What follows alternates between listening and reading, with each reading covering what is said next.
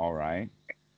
Oh, Okay. uh, we're talking about what kind of thoughts are wholesome and what kind of thoughts are not wholesome. And that basically we can say that the, the kind of designation that we're making uh, is, is talking about discursive thoughts. Now, what I mean by discursive thoughts is a, uh, an internal discussion or an internal talking that uh, we humans do. And that uh, most of us spend most of our time in that kind of thinking. There are other kinds of thinking, and uh, we could go so far as to say that thinking is actually how do you spend a mind moment? Are you thinking, are you uh, spending that mind moment observing?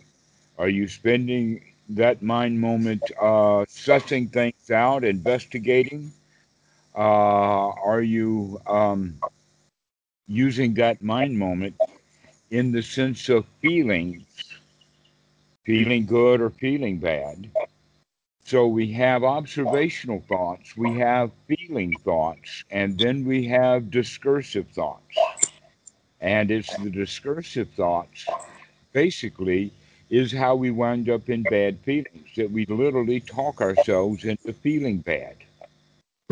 Yeah. Okay, so any kind of discursive thought or any kind of talking thought that kind of talks you into feeling bad, that would be an unwholesome thought if we can catch them.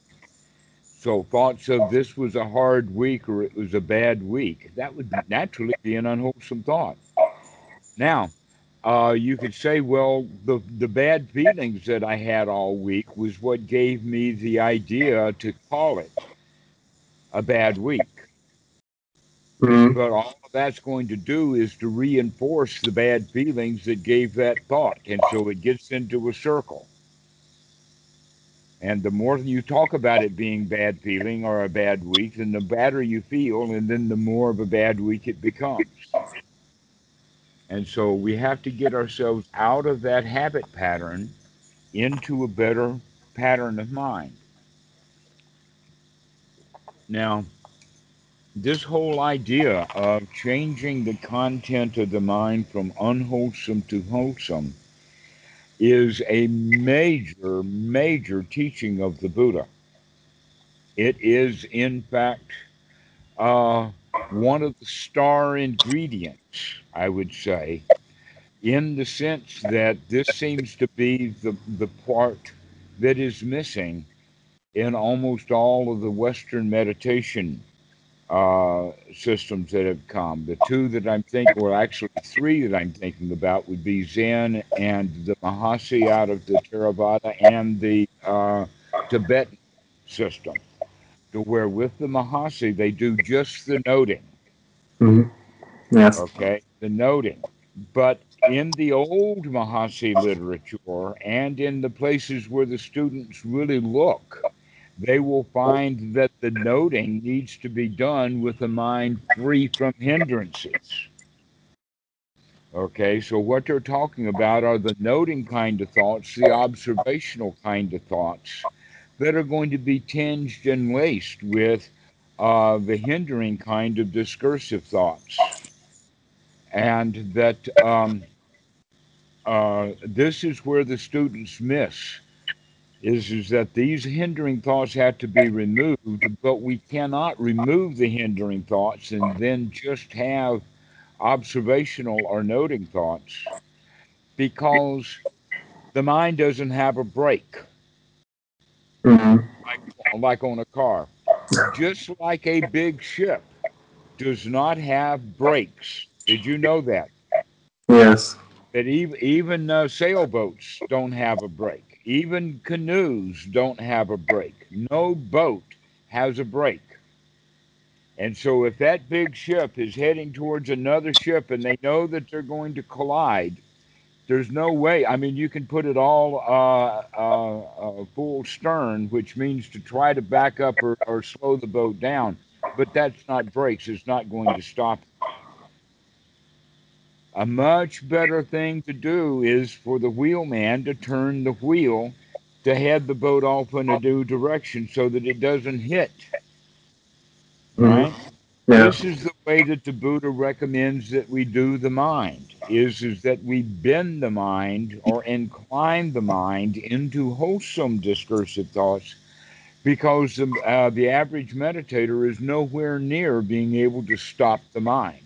In fact, as long as there are hindrances there, they will follow on one after another after another. That if you can get the mind in the state to where you have one wholesome thought after another after another, then those wholesome thoughts then can begin to have gaps in them. But when the thought, uh, after the gap starts up, it goes back into a wholesome thought, which then can be worked with. But if you have a wholesome thought followed by a gap followed by a wholesome thought, then that gap did you no good at all. hmm Okay? So we have to understand that a major part of the teachings of, of the Buddha has to do with actually changing the content of the mind, changing the way that we think or the way that we talk to ourselves. Okay? Yeah. Now, in our society, we have been trained in school, uh, and much of the society thinks in a critical way. Yeah, uh, uh, critical in the sense of criticism, critical in the sense of defining this is good, this is better, and this is even better than that. It's built right into our language, in fact. Good, better, and best. There they are. That's the comparisons. Okay, and this is, in fact, what we would call critical mind. Well, guess what? Our whole society is built upon that critical mind. This house is good, that house is better. This little town is good, that city is better. Okay, and so this is how we keep building and building and building through this critical mind. But when the individual person sits down, that habit of criticism, now he turns on himself and he becomes internally critical. hmm And we go around finding jobs to do. We go around giving ourselves instructions of this needs to be done and that needs to be done, and you got to go do this and you got to go do that. And that this is actually not peaceful at all.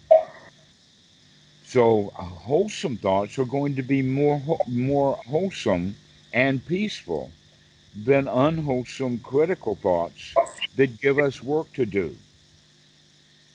So, wholesome thoughts, nurturing thoughts, are nurturing would be the kind of thoughts after you finished work. After you've done the work. Not not before you get the work done or doing the work. That's the critical. It's after we finish the work. This is why the Buddha talks about that the job is finished. A job well done. So we take delight or we take the pleasure in the fact that we've already finished the job. Hmm what is the job that we were doing? What was the job that needed to be done? And that was the job of coming out of the critical thinking into nurturing thinking. That's the job to do.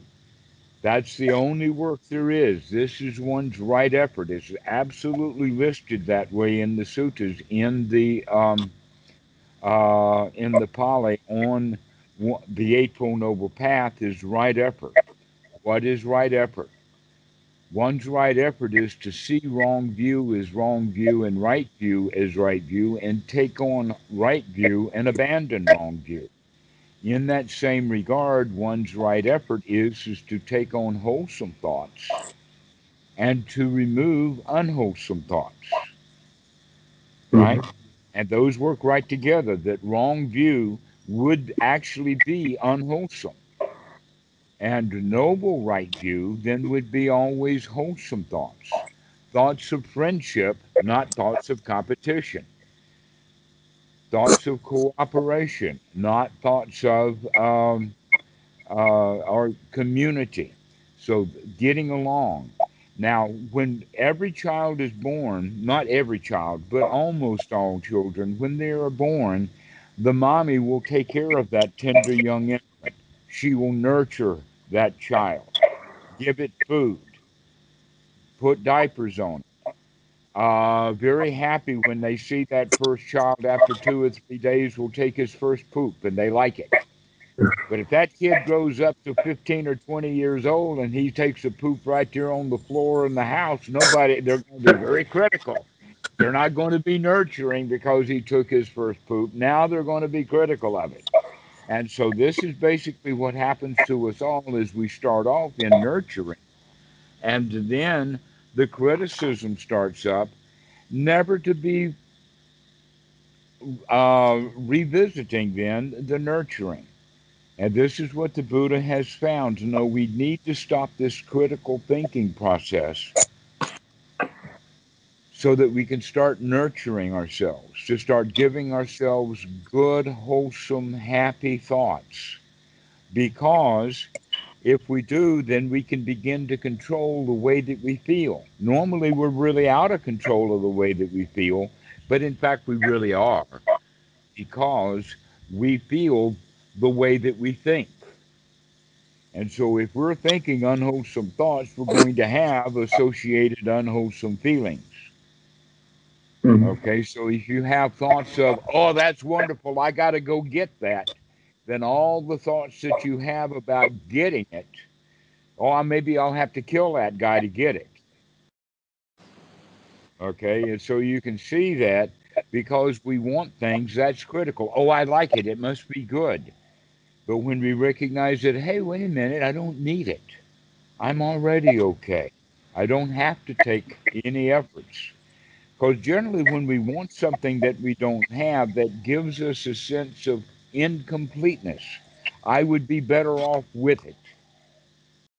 You understand that? Okay, if I want it, that means if I need it, means I really do. I'm incomplete. I'm not good enough. I'm not whole if I don't have that thing.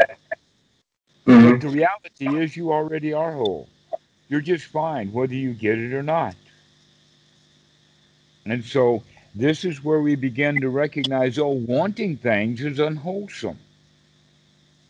Being mm-hmm. satisfied with the way things are, that's wholesome.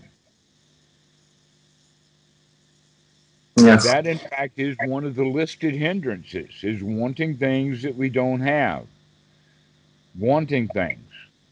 And so we, we start to practice being satisfied with what we have. How we can do that is by telling ourselves, hey, I really don't need that.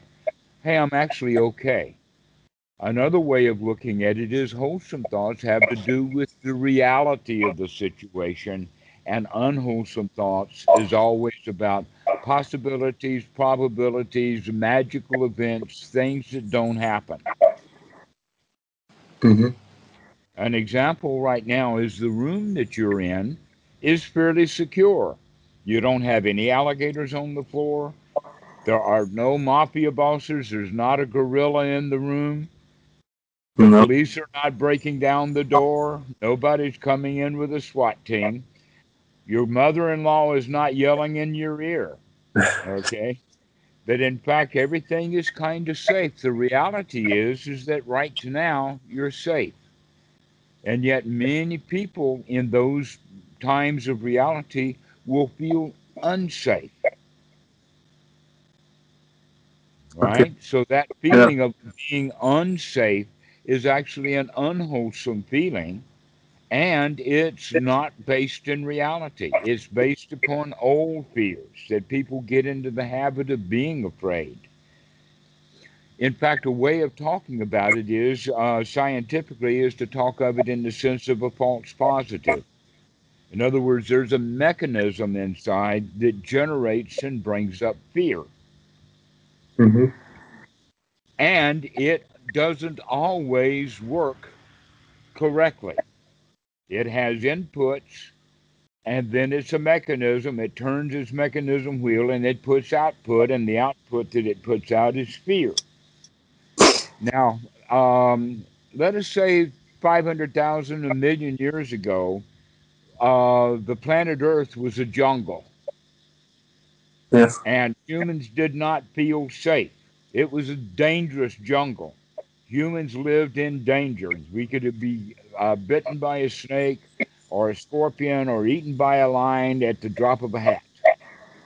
And so we needed that self preservation mechanism, that system of fear, to wake us up, to get us to take action.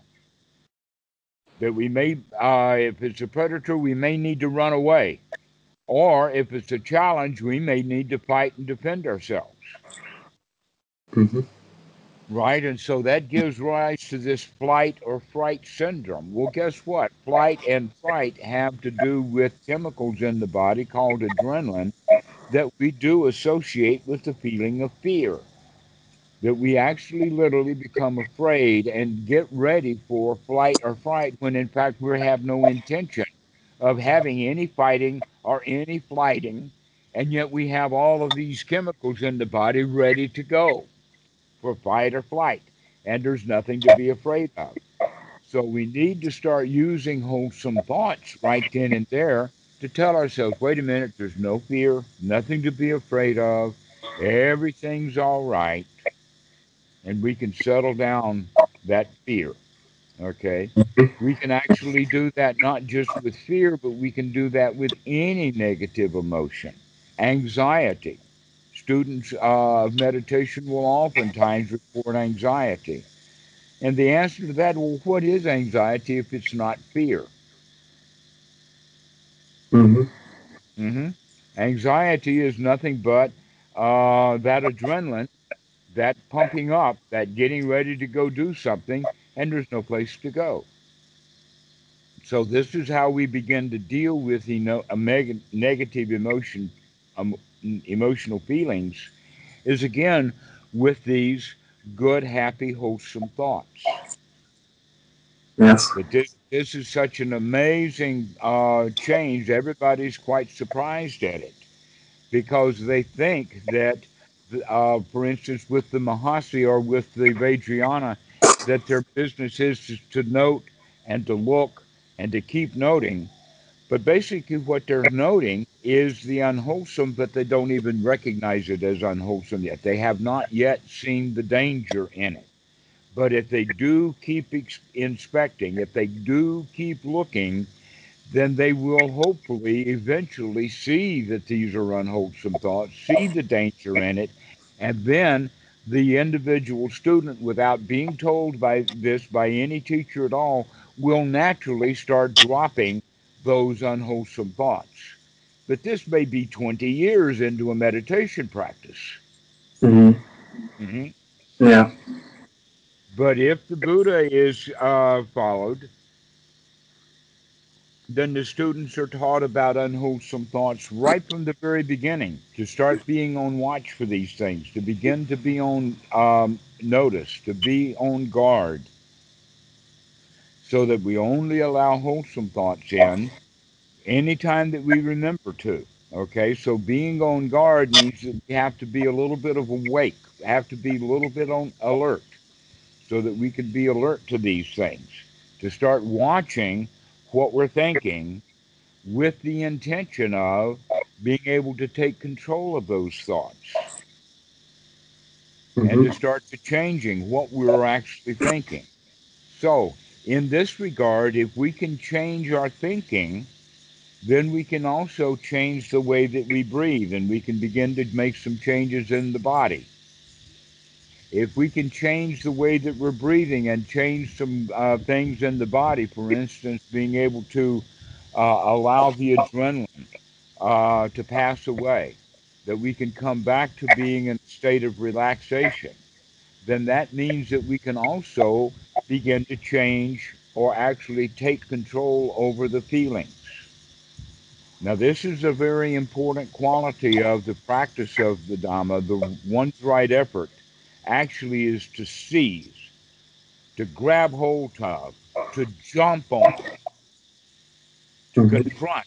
These are words that are used by the old masters. The Buddha didn't use quite some strong language, but he certainly did indicate it with anapanasati that we actually have to seize the breath to control it to make it a long breath, because if we don't actually control it, then it'll go back to a more shallow breathing, and that more shallow breathing will then prevent the adrenaline, say, from being able to be breathed out. But if we're bringing long, deep in breaths with long, deep out breaths, then the pollution of the carbon dioxide and the buildup of the poisons in the bloodstream actually can be exhaled. And we can actually relax, really relax on that out breath in the sense of, and just relax completely yeah. relaxed. Wow, nothing to do and no place to go. And so these are the kind of thoughts that we want to start having. Thoughts of the here now, thoughts of noting actually what is going on with us. To start paying attention to note what's going on, but we also note the, these thoughts with the intention of changing them, not just noting them. Maybe eventually by noting them, I'll figure out that they're unwholesome and then begin to change them. No, we begin to be on alert that most of the thoughts are going to be unwholesome right from the get go. And so we should, right from the very beginning of practice, start being mindful of removing unwholesome thoughts. Mm-hmm. Okay? Just like you can see with the precepts that we were talking about precepts a little bit ago uh, that are wholesome. And you can see that in fact that uh, the, the idea uh, in the Pali of musawada or right wrong speech. Musawada veramani sakabadam samatiyami surely you've heard that. Mm-hmm. okay.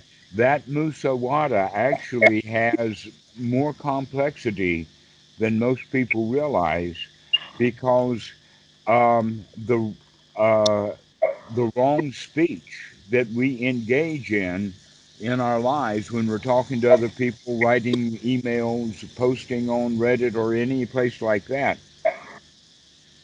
If our thoughts are unwholesome, then our speech will be unwholesome. Yeah. Because what are we going to talk about if not what we're thinking about?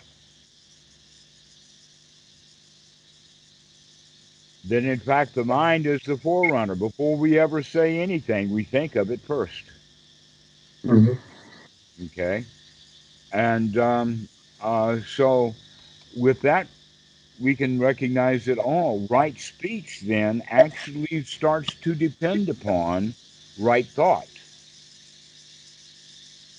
That right speech yeah. as a precept is uh, uh, has an underlying requirement and yet, a lot of people don't recognize that. And for that reason, then they don't see the unwholesome thoughts. Because they don't see the unwholesome thoughts, they don't understand that the speech that they're in, involved with is also uh, violating the precept. Because it fits under idle gossip or uh, harsh speech or malicious gossip or a direct lie or whatever like that. But if we feel really good, if we feel right on top of the world, and we're very happy and content with what's going on, we have absolutely no reason to lie about it. Mm-hmm. But if we feel bad, if we feel malcontent, we may find all kinds of reasons to lie. We may lie by denial. Oh, I don't feel all of that great right now. No, I'll tell you, oh, I'm fine. Where in fact, I'm not. I lie. Or Worse than that, even though I feel, safe uh, point four, I'm going to lie and tell you that I feel bad at point 10. That things are absolutely terrible. They're a disaster. Wait a minute, things are not a disaster.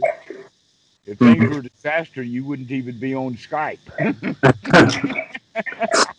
yeah, it's true. Okay. And so this is a way for us, if we're going to have right speech, we have to start guarding how we think. Mm-hmm. And so if we write something, then it's a very good idea for us to reread it with the intention of finding any harsh or false speech in there and remove it.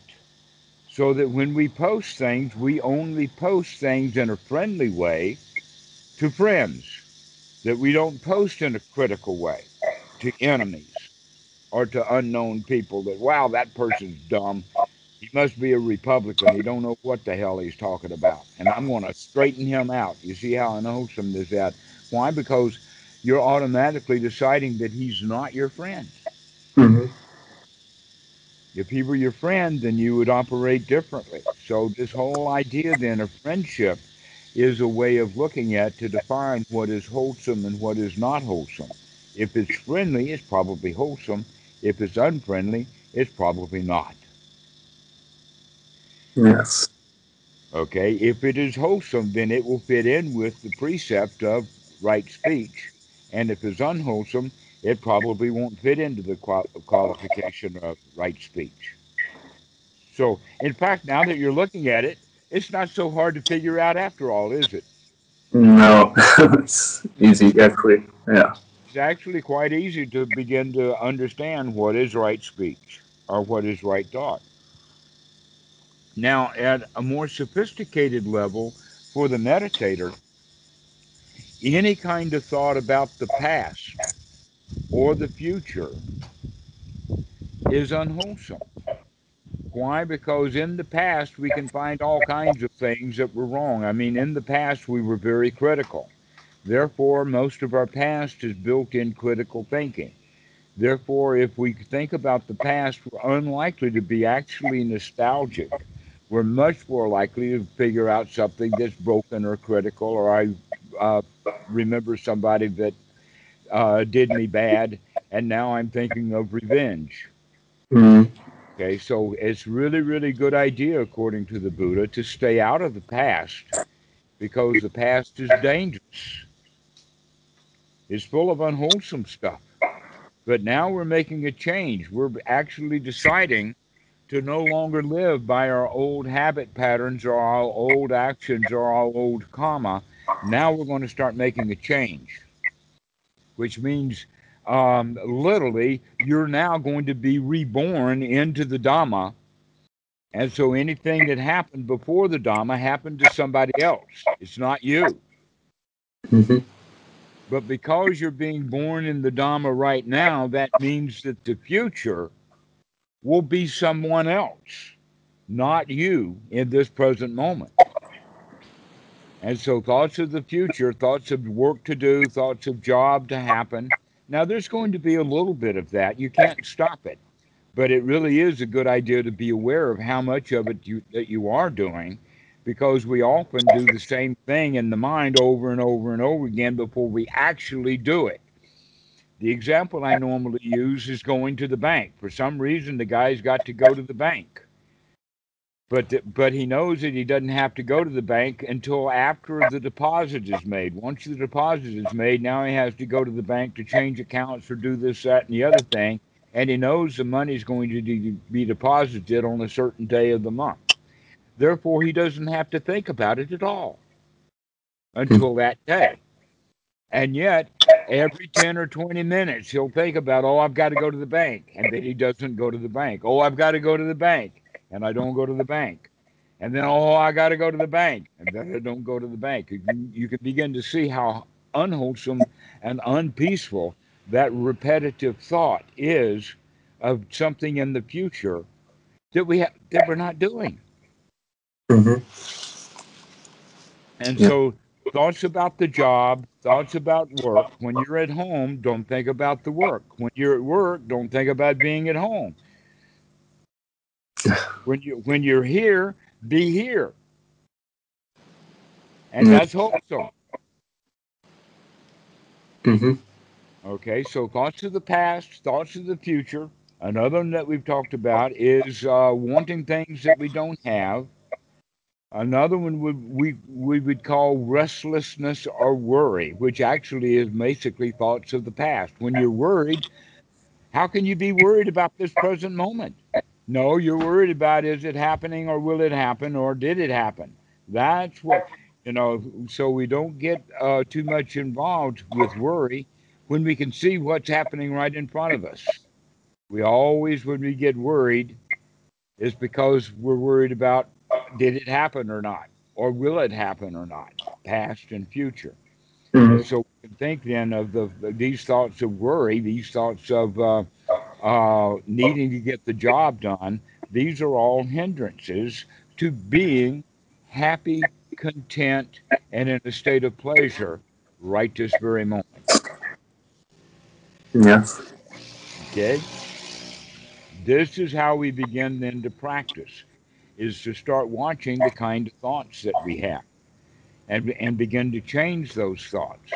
And so um, the Buddha not only talks about wholesome versus unwholesome thoughts in uh, various suttas, and also talking about the removal of the hindrances in various suttas. It's actually in the Anapanasati Sutta where he makes it quite positive in the sense he calls it gladdening the mind. Now, when we say gladdening the mind, we can also mean by perking up the mind or brightening the mind, Mm-hmm. unburdening the mind, letting the mind be uh, free and bright, because we are removing the hindrances and putting something in it in place instead. Okay. Yeah. And so, uh, um, taking out the heavy dirt and in replacing it with something light and airy fairy and breezy, something funny, lightweight. Uh, so many many advanced meditators love to tell jokes because jokes always lighten things up, even if uh, the the uh, the subject is serious. We can always find a way of lightening it up Yes. by bringing something cute and interesting into it. This is the way that we uh, practice is by gladdening the mind, perking it up, and with that we begin to talk ourselves with these wholesome thoughts of gladdening and perking up. We begin to change the way we feel. Mm-hmm. Okay, so the way that we usually feel are the ways that we feel uh, uh, in in critic, critical mind state.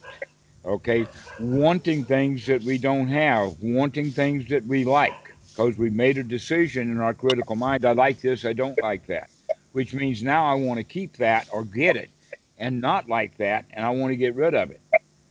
But with nurturing thoughts, the nurturing is not concerned with this or that being good or bad, but rather the nurturing part is I feel really good about it. Everything is okay. Everything is fine. I can relax. And in that state, we can invite in safety and security because it's the unwholesome thoughts that will lead to fear. So if we are no longer having thoughts that lead to fear, things that could possibly go wrong in the past or in the future, and just be here now where nothing is going wrong in this present moment, Mm-hmm. we can be uh, in a state of safety and security. Everything's all right. Everything is fine. No place to go. Nothing to do. And I can take a deep breath and relax.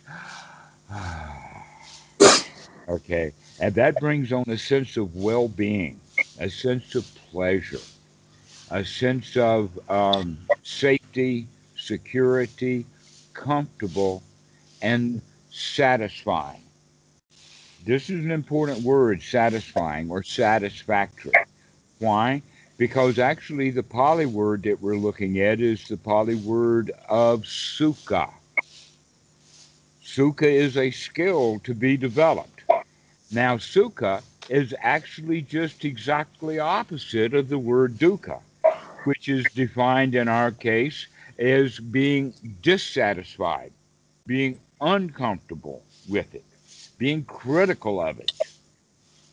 All right? So now we're going to come out of a state of dukkha that was brought on by critical thinking into a state of satisfaction or sukha that was brought on by um, wholesome, nurturing, uh, everything is okay, congratulatory, even.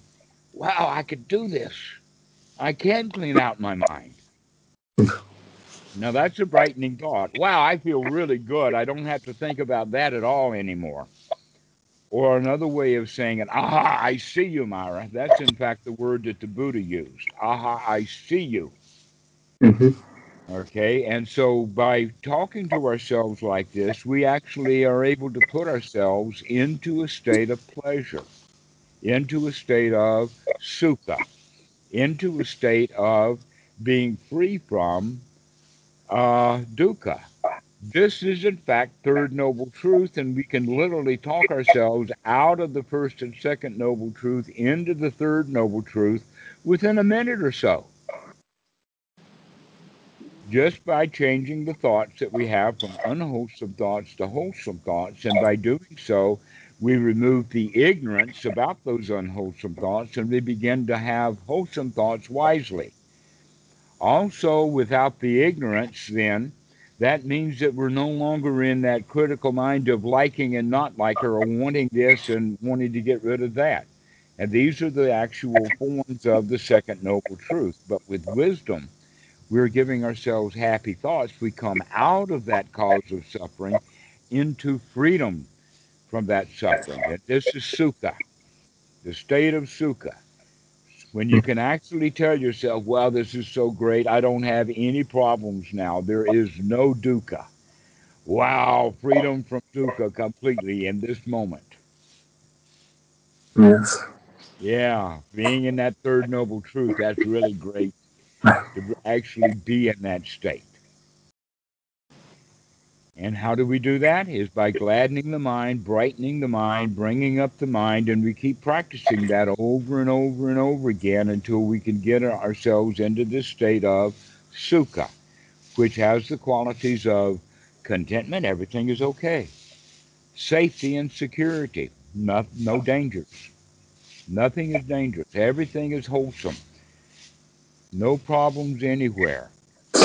Okay and also satisfaction. That satisfaction means freedom now from suffering. There is nothing in this moment that is unsatisfying. Everything is satisfactory. Everything is satisfying. Mm-hmm. Okay. Now, we have actually been fully practicing three of the items on the Eightfold Noble Path. That is one's right view, right sati to remember to keep looking, sati to remember, right view to keep looking, and then taking the effort to remove those unwholesome thoughts and put in wholesome thoughts. By doing that over and over again, we begin to get successful. And these three, three things run and circle around each other right view, right effort, and right sati. Mm-hmm. Over and over and over again, bringing up and building up that wholesome plate by because we're taking the right uh, action or the right effort to change the thoughts into wholesome thoughts. Once we do that and and we can see that we can do it, now we add an additional item of the Eightfold Noble Path, and that is Samma Sankappa in the Pali, or right attitude, or a right new way of thinking. And that right new way of thinking is, in fact, we could call that the winner or the uh, champion or the lion. Because before that, because of the way that we were born and raised, that every child is born a victim. It needs help. It can't put on its own diaper feed itself. Uh, when it's uh, when it's very young, it needs to be taken to school kid can't even get to school by himself. He has to be on a bus or somebody's got to take him or whatever like that. And so we want we start off dependent. And that dependency means that now we're a victim of that dependency. And so we grow up with that mentality. This is why we will have the words, it was a bad week. Why? That means that I feel like I'm a victim to this bad week not on top of it. Mm-hmm. Right? Yeah. But if we have right attitude, then that right attitude is going to be the attitude of uh, of the champion of hey, I can handle that week. Yeah, that week had a lot of stuff in it, but we did just fine. Everything is okay. Mm-hmm. We got through that week and we didn't even die. yes. So you see how we're changing the attitude. Yeah. And, when, and once we change that attitude, now we can change that attitude from being in danger, the attitude of being uh, uh, dependent or uh, being a victim and therefore in a dangerous place, into the attitude of this is okay, no problems here. I handle the last minute very well. We can handle the next minute very well. We can handle the minute after that very well. One minute at a time. Success.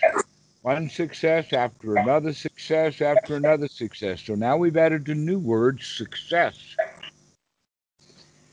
Before we just felt satisfied, but over time we we add that new ingredient is that I'm successful now at feeling satisfied. Yes. This is all the practice of anapanasati. If you can get yourself into feeling like you're successful at being satisfied, what else do you want? What is this thing, enlightenment? if not this, being completely satisfied, completely successful, everything is okay, all the burdens have dropped away. Mm-hmm. And this is a very noble minded state because the speech is always quite good, because the thoughts are quite good. In fact, because the mind is now noble, the precepts are automatically done. We don't have to think of it like that because if one is absolutely free from wanting anything, he doesn't want anything, then he's very unlikely to go kill somebody to get it. Mm-hmm. Very unlikely for him to go steal it if he's very satisfied. Yes. It's unlikely for him to go trash talking people if he's completely satisfied. The only time we trash talk people is because we don't like something they did or said or might do. Mm-hmm. When we're completely satisfied with what people say, then we don't have any thoughts of trashing them, and so our speech becomes quite nice. No reason to lie, and so we tell the truth. Yes. So this is how the, the Eightfold Noble Path begins. It begins with the idea of helping us to figure out what is wholesome and what is not wholesome. We begin to practice that. And when we get the mind into a wholesome state, then these precepts happen automatically. Because the precepts were broken automatically out of unwholesome thought and unwholesome feelings. Yeah. can see that. Great. So this is how we practice. Is you don't have to uh, have a formal meditation practice uh, in the sense of the way that people normally think of it, but the one important ingredient is to get into seclusion, to get away from interruptions, because we will be interrupting our own mind enough even when we're in seclusion. mm-hmm. Okay, to get away from it all, to get away from other people. That we don't want, in fact, the cops at the door and uh, uh, mother-in-law in our ear. That we want to be off by ourselves so that we can actually find a safe place that we know is safe. With wisdom, we can look around and say, "Yep, this is a safe place." With Mhm. that knowledge, now we can practice as if it's in a safe place. And so your typical park bench and your typical big city park with your typical bank robbers and all of that is not necessarily a safe place. Okay. But a retreat center is a safe place by and large. Mm-hmm. Okay. And so getting ourselves into a safe place is, is uh, one of the requirements for the very beginner.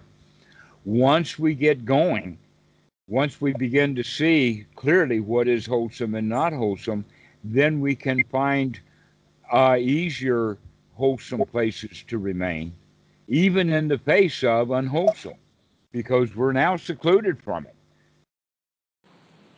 Yeah. We need to, to seclude ourselves physically from it first, to get away from it all, so that we can practice being in wholesome places so we can practice over and over again. Never mind that thought.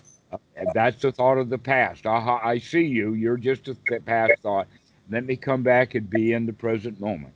Let me come back and take a deep breath and tell myself everything's okay. I don't need that. Mm-hmm. It's okay. So the key ingredients of the meditation is not so much of the posture of sitting on the floor that you can sit on a couch or a chair or whatever, but you do want to sit upright so that the chest will be open and available for breathing. So just sitting up, correct. Once you do that, uh, also if you're sitting without a backing for the uh, for the back, then if the ba- uh, the body is bent, then gravity is going to be pulling it over, causing stress here. But if you're sitting up straight, then gravity is going to be pulling your front straight down. And the Buddha figured that out. That's why he says to sit upright, to sit straight, because that's ultimately more satisfying, is ultimately more satisfactory, less back pain. So that's another ingredient is to sit up straight, to make sure that we can breathe well. But what posture we're sitting in is not important, cross-legged or whatever like that. But that's just a natural way of sitting. In fact, you know enough about Cambodian people to know that they do a lot of sitting on the floor. Yeah. So they know, they know how to do it. Westerners, they don't know how to sit on the floor. Mm. You may be in between. You may, in fact, sit on the floor with your uh, with your family and friends, and therefore you can already sit on the floor. So there's no problem for it. But other people who have no family sitting on the floor, the whole family sits on furniture, so they sit on furniture too all the time. Then they don't even know how to sit on the floor, Mm. and their ankles hurt, and their knees hurt, their butt hurt. But the posture is not so important that it, as the important part is, is that you're sitting at ease, hmm that the posture is easy and comfortable, stable, easy to maintain. So that's what we need to think about the posture. The other one is to remember to breathe in long, deep, easy breaths and keeping the mind focused on that. But the most important job is to make sure that the thoughts that we're having are wholesome thoughts, mostly about what we're doing right now. So we begin to note long, deep in breath, note the body's changing, noting the rising and the falling, noting being relaxed, noting being in the moment, also noticing the cloth on the uh, the the touch of the cloth or the touch of the air, the breeze on the body. In fact, the whole body.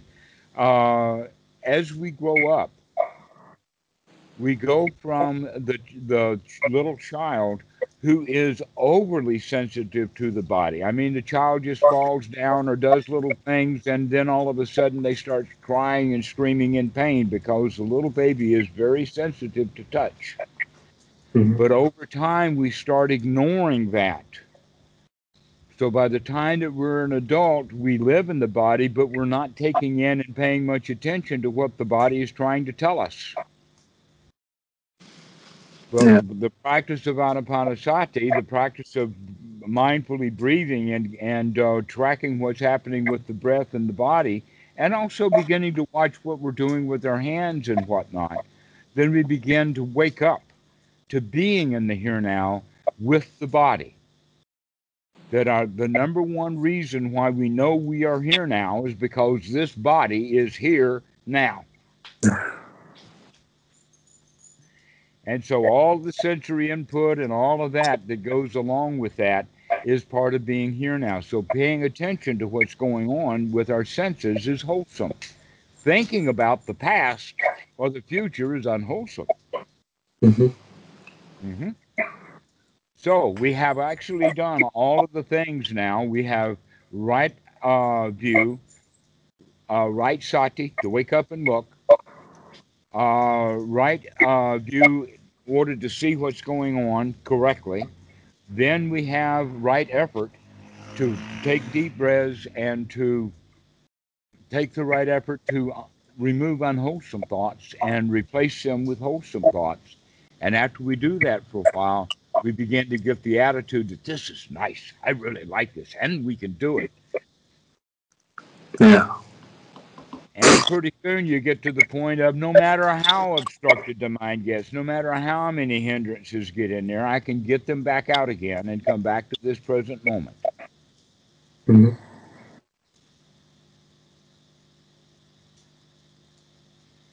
So this is the way you practice. I would recommend that you do this several times a day. Mhm. Most most people think that they want to have one long sitting meditation. Maybe they'll sit 45 minutes, an hour, an hour and a half, or whatnot like that. But a much better way of thinking about it is, is that the mind gets tired. Yes. And the, and the, the attention span for most people is about 20 minutes. So we should practice this within that attention span because when the mind gets dull and foggy, it's no longer um, as sharp and much more likely to go into hindrances, uh, dullness, uh, uh, restless mind, that kind of thing. Mhm. So it's better to practice three or four times a day, four times, six times a day for 10 to 15 minutes. Just to sit down, open your eyes or close your eyes, it doesn't matter, and just start monitoring your breathing and monitoring your thoughts. What are you thinking about? What are you thinking about? Ah, that's an unwholesome thought. Out it goes. Let's have a wholesome thought. So practice it that way. Okay. Okay? Yes. Do you have any questions about this? Um, yeah. Um, in particular, the the hindrance of um, sloth and torpor is Well, you something won't that. have so much of that if you practice for shorter periods of time. Mhm. Okay. Okay. Now, if you have torpor within the first 15 minutes, then that means that you need to breathe more. hmm The other kind of torpor is when the mind gets really tired because it's been working for a long time. And then Yeah. we could take a break, get the mind off of uh, whatever we're on. Uh, and, uh, and in fact, part of the reason why people get uh, tired in meditation is because they're working too hard. hmm And so taking a break from working too hard and let the mind rest is actually correct anapanasati practice so that we don't get tired. Yeah. Okay, I would try that. All right. Make sure that you're breathing well because that's the first sign of being tired. Practicing too long is another sign of being tired. Working too hard at it, that's another sign. hmm Okay? Yes. All right. So we'll talk to you later. Okay. Thank you very We'll see you much. in a couple of days. Excellent. Olivier, it's really good to see you. I really you. enjoy our conversations. You're you're going to do it. Thank you. Thank you very much. Okay, bye bye. Have a nice day. Bye.